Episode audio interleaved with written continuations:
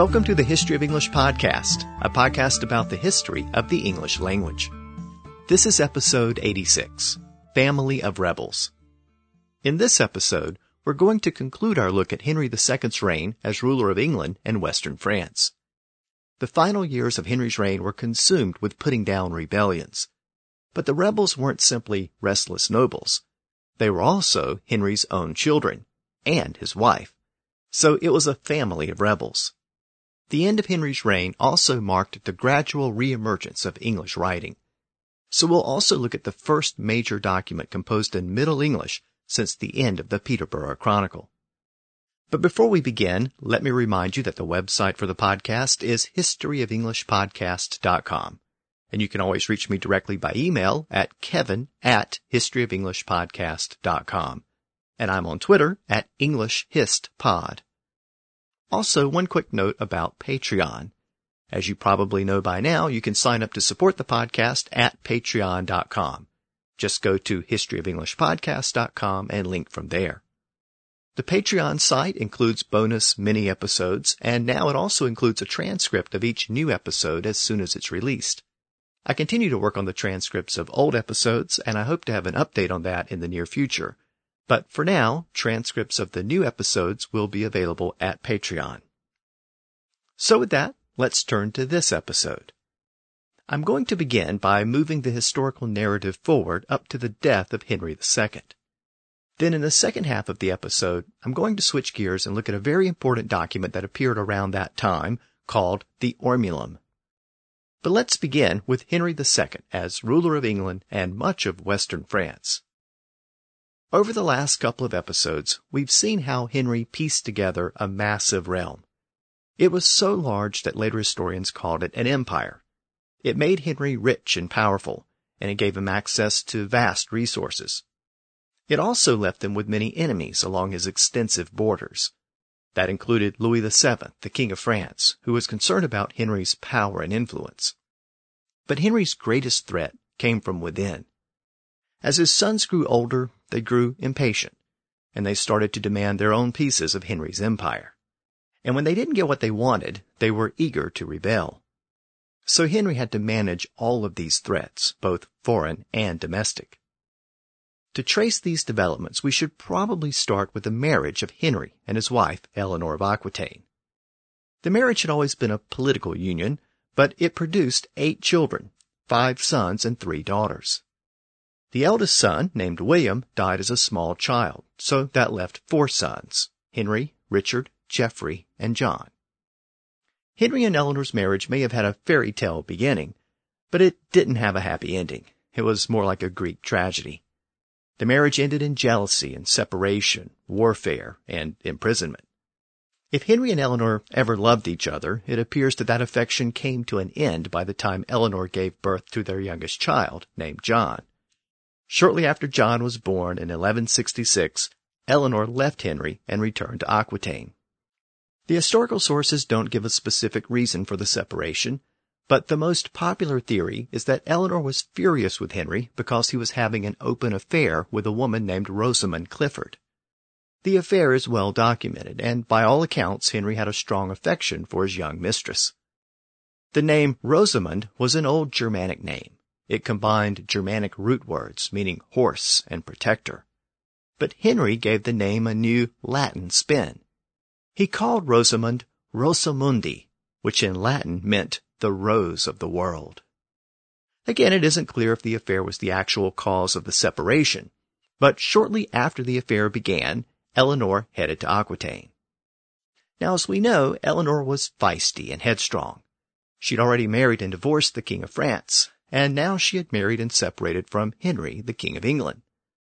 Despite a troubled history with her husbands, she remained very close to her children, especially her son Richard, later to be known as Richard the Lionheart. Richard also took up residence in Aquitaine, and he helped his mother administer the duchy with expectations that he would one day inherit the region. The year that Eleanor left Henry was the same year that Henry invaded Brittany in northwestern France. And that turned out to be good news for another one of the middle sons of Henry and Eleanor. After that invasion, Henry soon arranged a marriage between his son Geoffrey and the heiress to Brittany. This arrangement set up Geoffrey as the future Duke of Brittany. So from this point on, the ultimate division of Henry's empire began to take shape. The two middle sons would each have their own regions. Richard would one day receive Aquitaine in the south of France, and Geoffrey would one day inherit Brittany in the northwest. But most of the empire would pass to the eldest son, named Henry. Of course, that included the northern regions of Normandy and Anjou, and it also included England. So the younger Henry was destined to become the next King of England. Since the king and his son were both named Henry, I'll refer to the son as young Henry to try to keep them separate. So Henry's empire was to be divided between his three oldest sons. But I mentioned earlier that there was also a fourth son named John. It appears that John was originally destined for a life in the church, so no specific land was earmarked for him, at least not at this point. John later became known as John Lackland, and that name, Lackland, came from the fact that he lacked any specific land or territory in his father's realm. But by all accounts, John was Henry's favorite son, so he'll play a big role in our story going forward. These general plans for Henry's succession were finally formalized a couple of years later in the year 1168. In that year, Henry tried to come to terms with Louis VII, the King of France. Now, as you might remember, both men had been married to Eleanor of Aquitaine, so there was probably some personal jealousy between them. But beyond that, Henry's empire had eclipsed Louis's kingdom in size and power. So Louis was always looking for ways to destabilize Henry's realm, usually by supporting Henry's enemies. So in the year 1168, the two kings tried to settle their differences. They negotiated a peace treaty which ultimately fell apart. But that treaty is important because it outlined the ultimate division of Henry's empire between his sons. And the agreement did that because Henry's lands in France were technically held as a vassal of the French king. So Henry needed Louis to agree to the division. The agreement stipulated that the eldest son, Henry, aka young Henry, would receive Normandy, Anjou, and Maine, and he would hold those regions as Louis's vassal. Young Henry would also get Brittany, but he would then turn around and give it to his brother Geoffrey, who would hold it as Henry's vassal. The agreement also stipulated that Richard would one day receive Aquitaine, and he would hold it as Louis's vassal. So that pretty much took care of the future division of Henry's lands in France. But it didn't address the matter of England, because England was held as a separate kingdom. And as I noted, England was also destined to go to the eldest son, young Henry. So a couple of years later, in 1170, two important ceremonies were held. Down in Aquitaine, Richard was formally declared the Duke of Aquitaine, and up in England, young Henry was formally proclaimed as the King of England. I actually mentioned this ceremony a couple of episodes back in the context of the discussion about Thomas Becket. Becket was the Archbishop of Canterbury at the time, but he was in exile in France. So Henry had to get some other church officials to preside over the coronation. The important thing to understand about these developments is that young Henry was given a title, but he wasn't really given any power. This was customary practice back in France. These coronations were designed to create an orderly succession, but they weren't intended as a grant of actual power. They were mostly ceremonial. So young Henry now had the title of king, but he was really just a king in waiting. A couple of years later, young Henry married the daughter of the French king, Louis VII. The marriage had been arranged since they were small children, but it was finally formalized at this point. So young Henry now had two separate connections to the French king. Louis was his wife's father and his mother's ex-husband. Yes, these relationships did tend to get incestuous. And that relationship between young Henry and Louis the French king will become very important as we move forward. So let's focus on young Henry for a moment. He was now technically the king, but king in name only. Even though he didn't have the power and the resources of the king, he tried to live like a king. He kept a large retinue of supporters, including many young nobles and knights. His court was lavish, and he lived well beyond his means. He was known for his largesse. and that's kind of an important term. The term largesse refers to a person's generosity and willingness to make lavish gifts, and it sometimes refers to the actual gifts that are made. Largesse is a noun, but it first appeared in English in its adjective form, the word large. And the word large first appeared around the current point in our story. The original meaning of the word large was generous, bountiful, and liberal in giving. So again, it was the adjective form of the word largesse. These words came from French, and they were important because they were a fundamental part of the emerging code of conduct which came to be known as chivalry. That code of conduct required the knight to defend the weak, to show compassion and courtesy, and to be generous with his supporters by making gifts. In the terminology of the day, he was to provide a largesse. The Latin root of largesse and large meant abundant, and it came to mean abundant gift giving. And again, the adjective form large meant generous and bountiful. Of course, the word large evolved over time, acquiring a more general sense as something great in size or scope. I mentioned that the word large entered English around this time, so you may be wondering how we know that, given that English writing was so rare during this period. Well, around this time, a series of old homilies or sermons were written down in English. They're called the Lambeth Homilies, and they were copied sometime in the 1170s. Since they were copied from earlier Old English documents, the language is primarily Old English, not Middle English. The scribes did update the language in places, rephrasing some old passages and incorporating a few new words here and there, for example, the text is the oldest surviving English document to use the words fruit, oil, prove, and juggler, all from French. You might remember that the word juggler originally referred to a minstrel or all-around entertainer. The text also contains the first known use of Norse words like skill, wing, and thrust. And since this was a collection of sermons, it isn't surprising to find the first known use of certain Latin and French terms associated with Christianity. Those include words like mercy, paradise, passion, and sacrament. And as I noted earlier, the text includes the first known use of the word large in the English language, in that original sense of abundant or generous. And that word large is important because King Henry's son, young Henry, was very large in the original sense of the word. He was generous, and he provided his supporters with a largesse. But there was one major problem with that. Young Henry had the title of king, but he didn't have the income and resources that typically flowed to the king. So he started to run out of money, and he couldn't maintain a largesse with empty coffers. By early 1173, young Henry was in heavy debt he became frustrated and he started to demand some of his inheritance so that he could get access to the income and revenue. But his father refused to relinquish any control.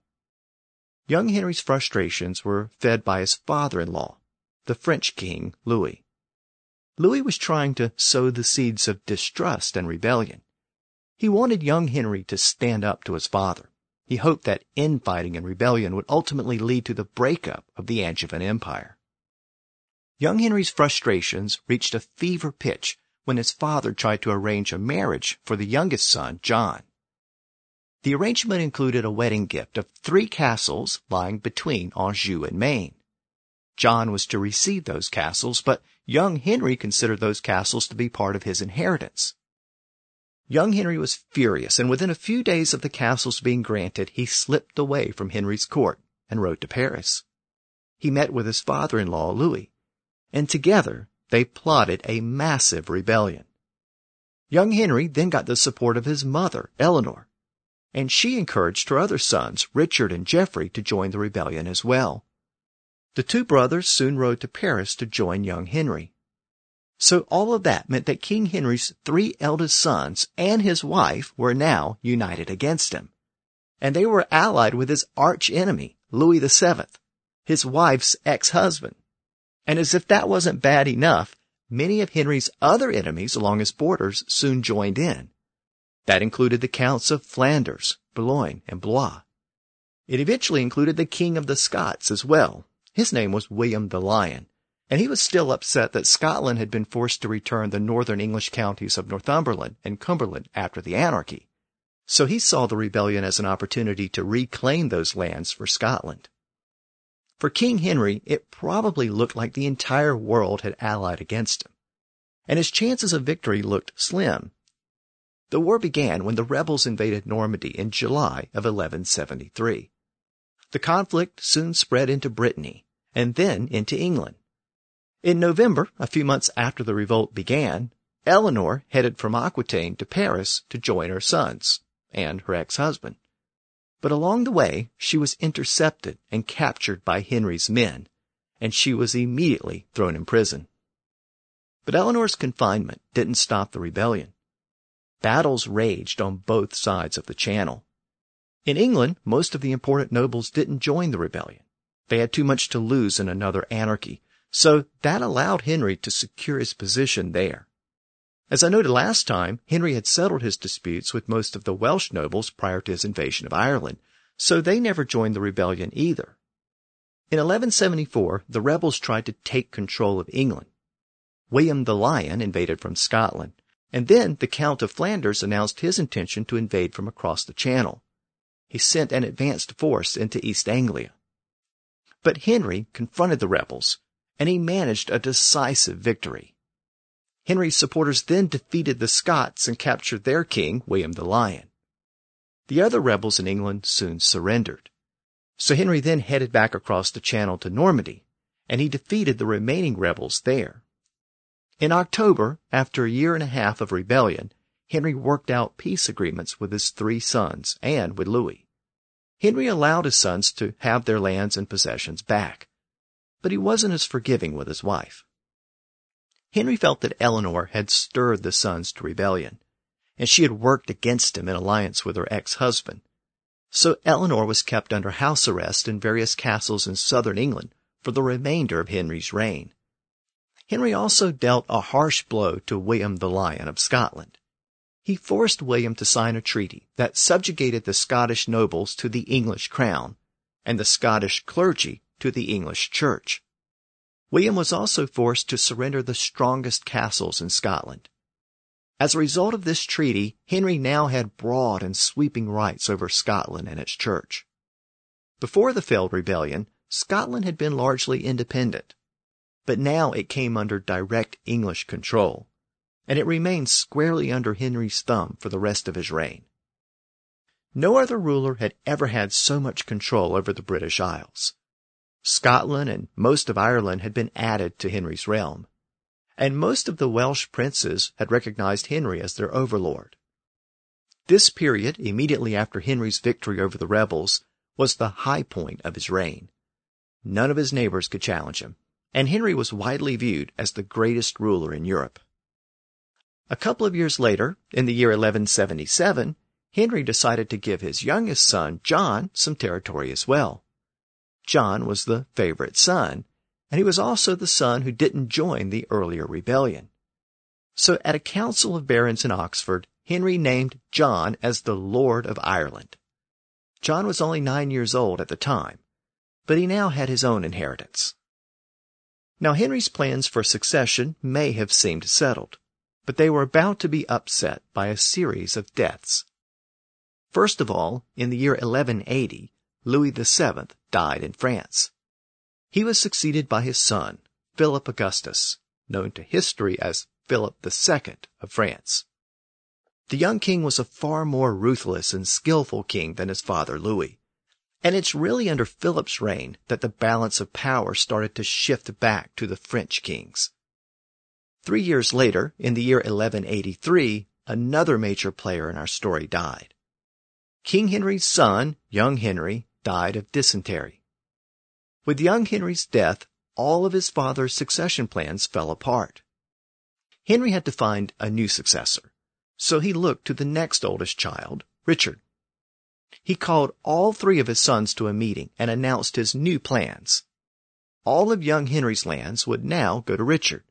That included England, Normandy, and Anjou.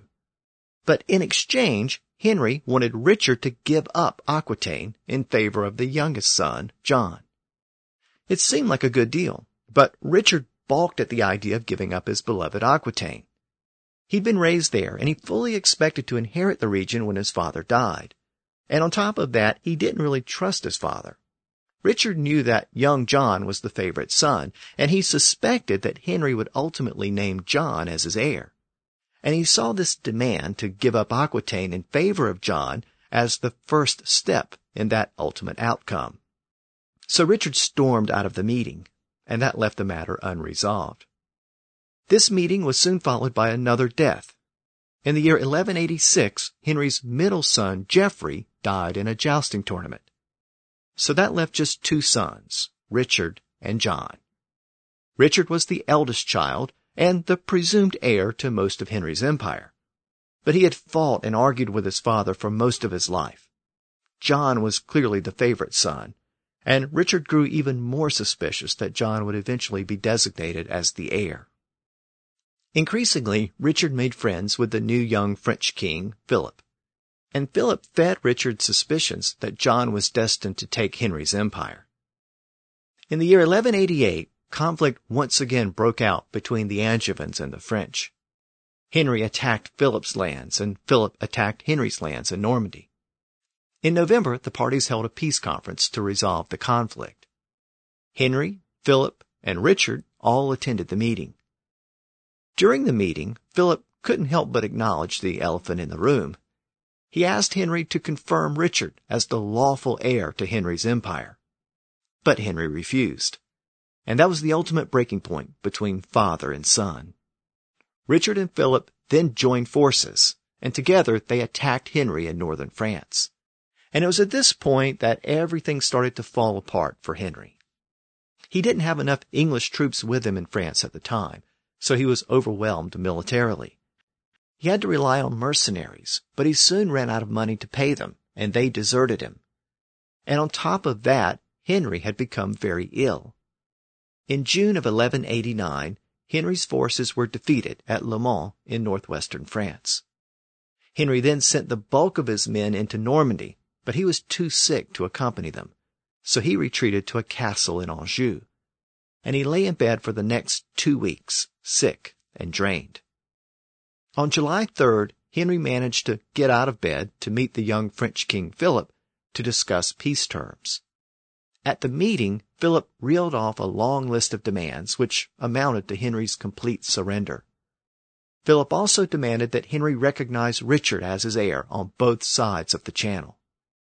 During that meeting, Henry was so sick that he had to be held upright on his horse by his attendants and having been defeated on the battlefield and being gravely ill at the time, Henry had little choice but to give in and agree to the demands. Henry then returned to the castle and was placed in bed. And he immediately sent for a list of all his supporters who had gone over to Richard's side. The first name on the list was his young son, John. Henry's favorite son had abandoned him at his weakest and most vulnerable moment. The grief and shock was too much to bear, and Henry died three days later on July 6th. He probably succumbed to his illness, but historians like to say that he died of a broken heart. With Henry's death, the massive empire passed to Richard. He became the new Duke of Normandy, and then he headed straight to London to be crowned as the new King of England. As I noted earlier, Richard became known to history as Richard the Lionheart and his arrival in England coincided with the gradual return of English as a written language. So we'll leave Richard's story there for now, and we'll turn our focus back to the history of English. It was around this time, when Richard came to power, that we find the next major text composed in English. This document is known as the Ormulum, and it's one of the oldest surviving documents composed in Middle English. Many scholars consider the final entries of the Peterborough Chronicle to be the oldest Middle English document. Now, about 30 or 40 years later, we have the next text. The exact date of this text is unknown, but it's generally dated to the last couple of decades of the 1100s. Since this is one of the few surviving documents from that transitional period between Old and Middle English, it's extremely important to English scholars because it's one of the few documents to capture the changes that were taking place at the time. The Ormulum is ultimately a religious document composed by a monk in the East Midlands of England. It's a collection of homilies or sermons, in some respects similar to the Lambeth homilies that I mentioned earlier in the episode. But this particular collection is not a copy of earlier homilies. It's the unique creation of its author, named Orm. Now you may be wondering how we know the name of the author and the name of the text. Well, the author tells us. He says that his name is Orm and the book is called Ormulum. He writes, This book is named Ormulum because Orm it wrought. This book is named Ormulum, for the that Orm it wrought. Now the text isn't really considered to be a great work of literature. It's written in verse, but Orm didn't use conventional poetic styles. He didn't use rhyming or alliteration. And the text tends to be very repetitive in parts. But the Ormulum isn't important as a work of poetry or literature. It's important because it captures many of the changes that were taking place in English in the late 1100s. Orm begins the book with a dedication to his brother.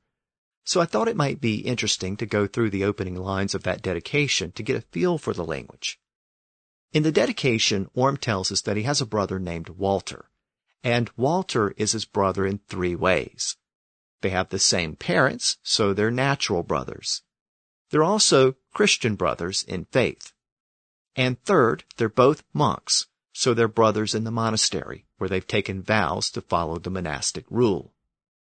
Orm then says that Walter asked him to translate part of the Gospels into English so that the common people of England could better understand them.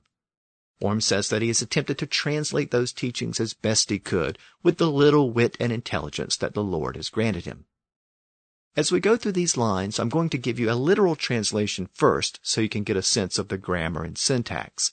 And then I'll give you the original Middle English version as Orm wrote it.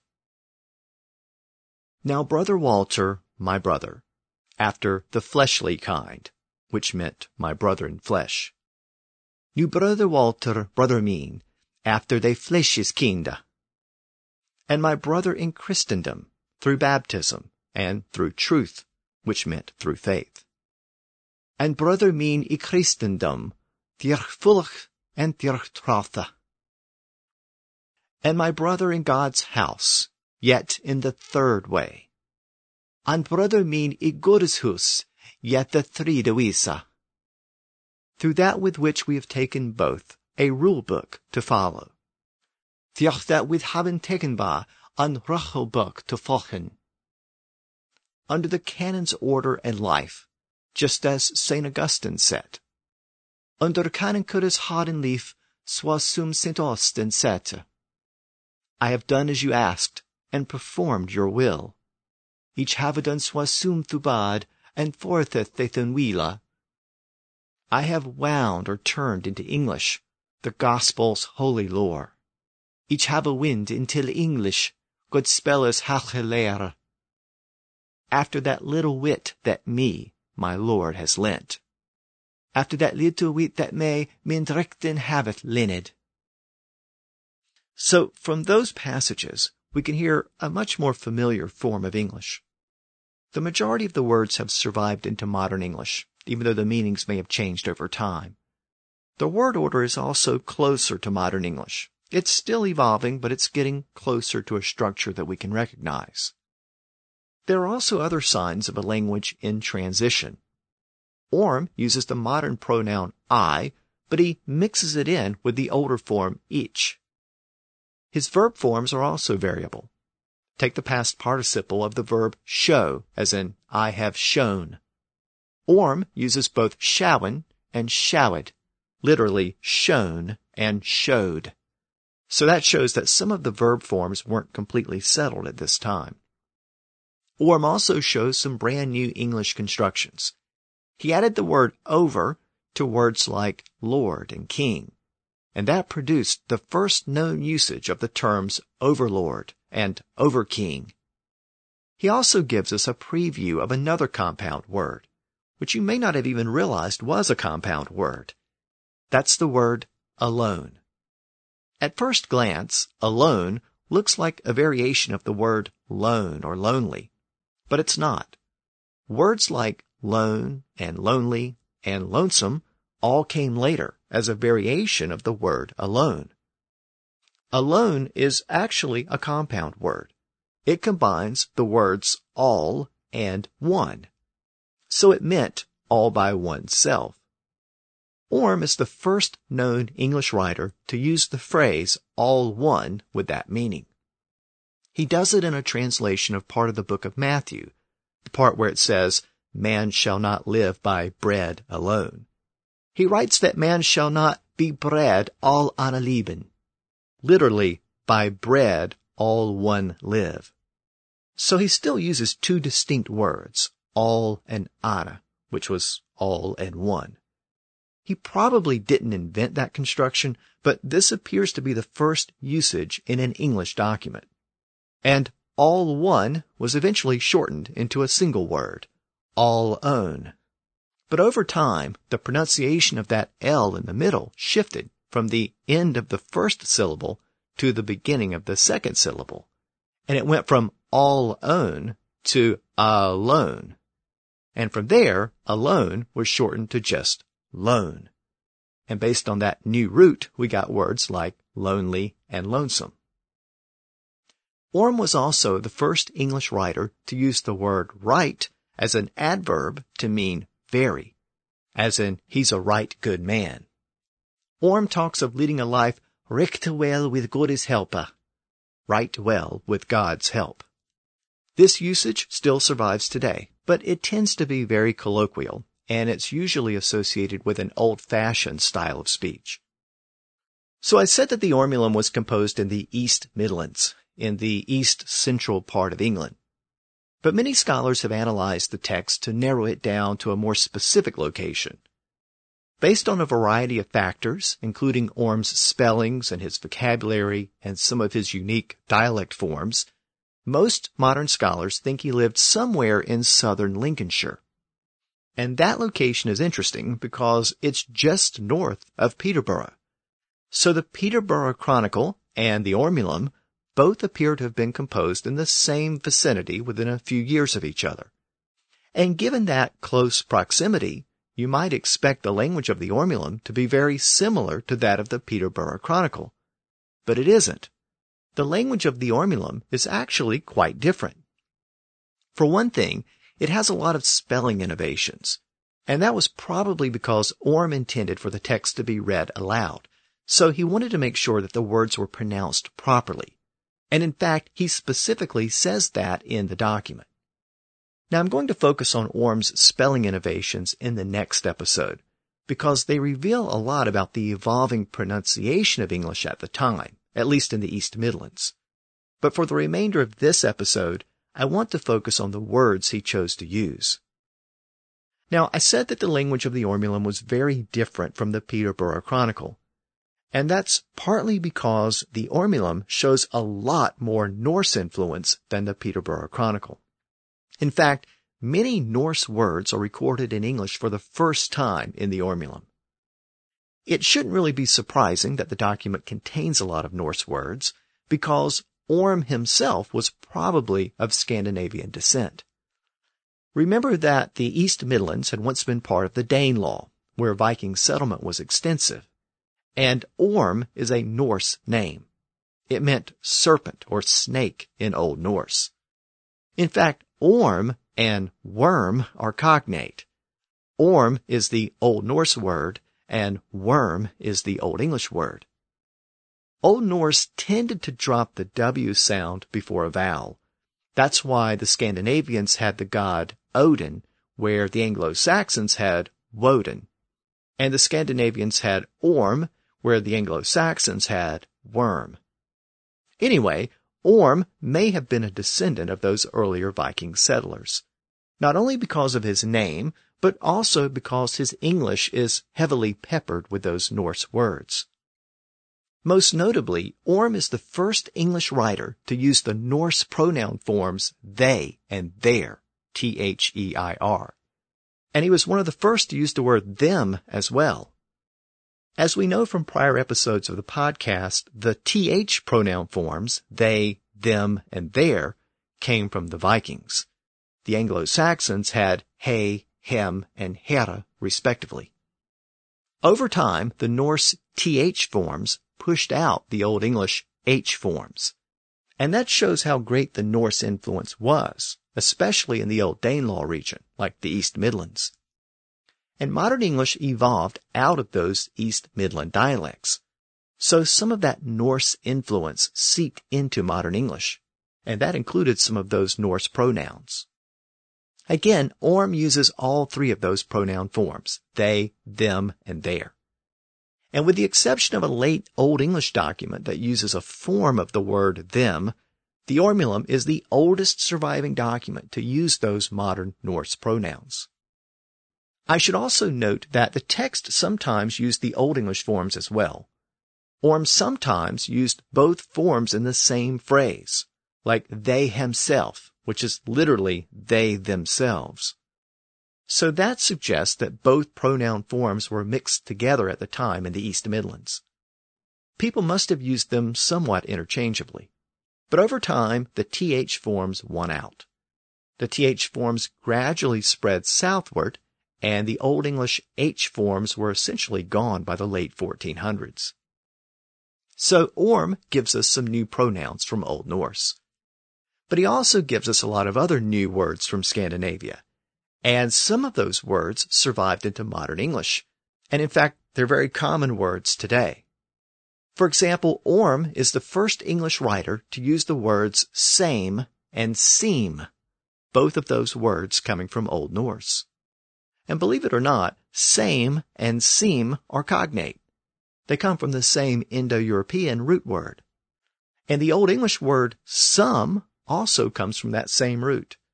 So same, seem, and some are all related. So let's see how those words are connected.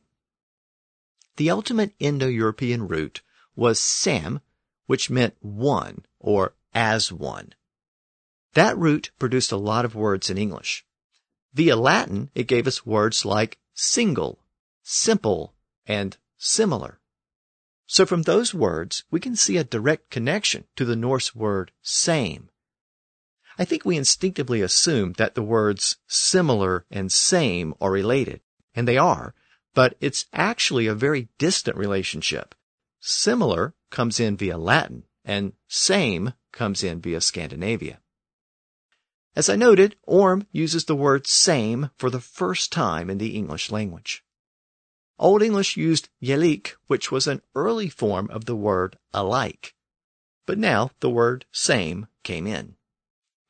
So it may not be surprising that words like same, similar, and single are related.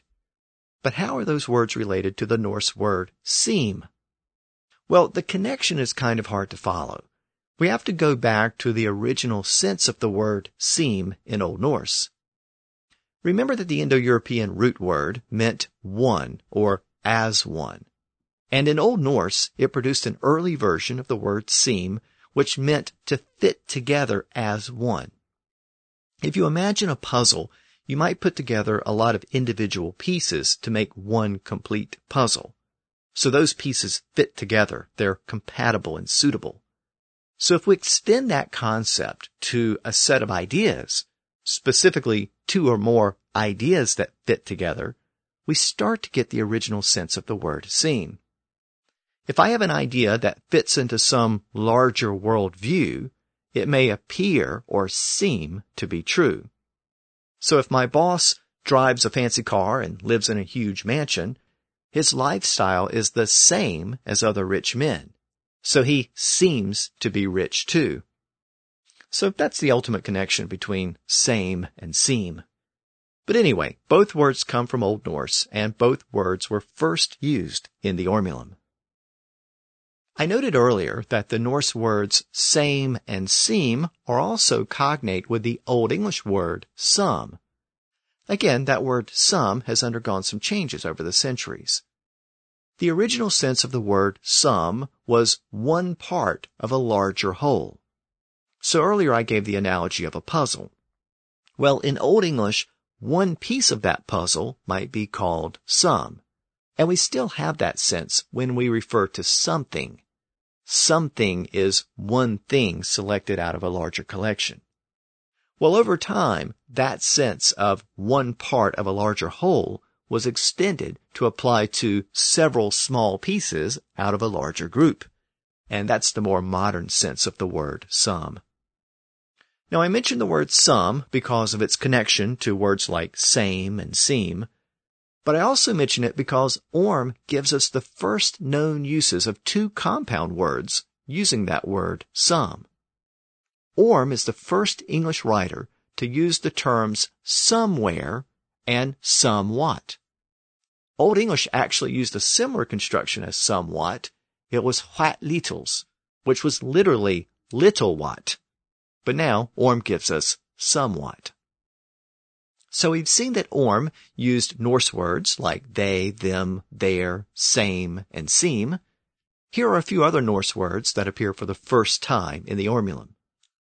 Orm gives us the first use of the words want, anger, scare, thrive, raise, meek, and bloom. Again, all Norse words. He also gives us the first known use of the Norse word skin. He uses it in the term skin, which was sheep's skin. Old English used the word hide. Orm also gives us the first use of the Norse word ill. He uses it in the sense of wicked or depraved. So he speaks of ill will and someone whose heart is ill. It was used in place of the Old English word evil. By the way, ill and evil do not appear to be related. Orm also gives us the first known use of the word blunt. The Old English word was unsharp, or unsharp. Orm is the first English writer to use the Norse word clip to mean cut, and he's the first to use the Norse word bait to mean harass or attack. So if you bait me into doing something I don't really want to do, I'm using the word bait like Orm first used it. Orm also gives us the Norse word aloft. Old English had upher, which was literally up high. He gives us the Norse word sly for Old English crafty. And he gives us the Norse word wand, as in a magic wand. Old English had the word rod. Orm was also the first English writer to use the Norse word skald, but he didn't use it in quite the way we use it today. A skald was a poet in Old Norse, and Orm refers to skaldis, which he apparently used to mean minstrels. Norse skalds or minstrels were known for their rough speech, and the word skald or scold came to mean a person who used abusive language. So it was originally a noun, but about a century later, it started to be used as a verb to mean to verbally abuse or chide. And that gave us the modern sense of the word scold. Orm was also the first English writer to use the Norse word bound. It was used in the sense of ready or prepared. This initial usage has largely died out. You might hear someone say that they're ready and bound to go. And this led to a sense of the word as the place of destination, as in homeward bound, outward bound, or upward bound. In one part of the Ormulum, Orm discusses the well-known passage from the book of Matthew where Jesus goes into the temple and overthrows the tables of the money changers. Referring to this passage, Orm writes, For that they turned God's house into a huckster's booth for that they turned in Guds hus in till hucksteresbota. Now this passage is interesting because Orm uses the phrase huckster's booth, and this is the first known use of both of those two words in the English language. Huckster appears to be a borrowing from Dutch, and that would make it one of the first Dutch loanwords borrowed into English. And booth is another Norse word. Those words eventually replaced native English terms. The word cheap was an Old English word for a market or marketplace. And a huckster was a cheapman in Old English. It was literally a market man. And Cheapman actually gave us the surname Chapman. And a booth was originally a cheap settle, which was literally a cheap seat or a market seat. In an earlier episode of the podcast, we saw that that word cheap came to mean a bargain over time, and that gave us the modern sense of the word cheap to mean low cost or low in price. But thanks to Orm, we know that by the 1200s, a cheapman was sometimes called a huckster, and a cheap settle was sometimes called a booth. I should note that Orm also used a lot of other Norse words, but many of them never really passed into standard English. However, some did pass into Northern English dialects, where they still survive today. For example, Orm is the first known English writer to use the word addle to mean earn or produce. And that word still lives on in parts of the north of England. So in the Yorkshire dialect, if you earn some money, you might addle some money. Or in the local vernacular, you might addle some brass. I noted in earlier episodes that Norse words had probably been around for quite a while in the Old Danelaw region. They were probably there in the late Old English period. But those words aren't generally found in Old English documents because those documents tended to be written in the standard dialect of Wessex in the southwest. But now, with the loss of that written dialect, scribes tended to write as they spoke. And that's why a writer like Orm, who was writing in the Old Danelaw region, tended to use a lot of those Norse words. So we know that Orm used Norse words. But what about French words? Well, there are very few French loanwords in the Ormulum, despite the pervasive influence of French at the time. The text itself is nearly 20,000 lines long, but it has less than a dozen loanwords from French, and most of those never entered standard English. We do find the first use of the French word scorn in an English text, and it's a good example of why it can be so hard to identify the ultimate source of some of these words. The word scorn is ultimately a Germanic word. That SK sound at the beginning is a giveaway. The word eventually passed into late Latin and early French, and Orm picked up the word for the first time in English as scarn and scarned, literally scorn and scorned. Given the overall influence of French at the time, it's surprising that the Ormulum contains so few French words. Some scholars think that the omission was intentional, that Orm had an aversion to French words. He specifically says that he wants the text to be used as a preaching tool and read out loud to congregations. So maybe he felt that they were unfamiliar with those French words. But as we'll see in upcoming episodes, some of the other Middle English documents composed just a few years later were filled with French words, so the lack of French influence in the Ormulum is a bit of a mystery. It's even more of a mystery because Orm appears to be familiar with French. His writing style actually shows a lot of French influences. For example, he used a lot of French spellings. So he appears to have been trained in French spelling and writing. But Orm did more than replace Anglo-Saxon letters with French letters. He actually created his own unique spelling conventions. He devised a technique to distinguish short vowels from long vowels. And that's important because it confirms that the pronunciation of English words was changing during the early Middle English period. Next time, we'll look at how Orm and other Middle English scribes dealt with the changing sounds of English. Some of their innovations survived, and some didn't, but they greatly influenced the way we spell words today. So next time, we'll explore the sound of Middle English and the application of the alphabet to those sounds. Until then, thanks for listening to the History of English podcast.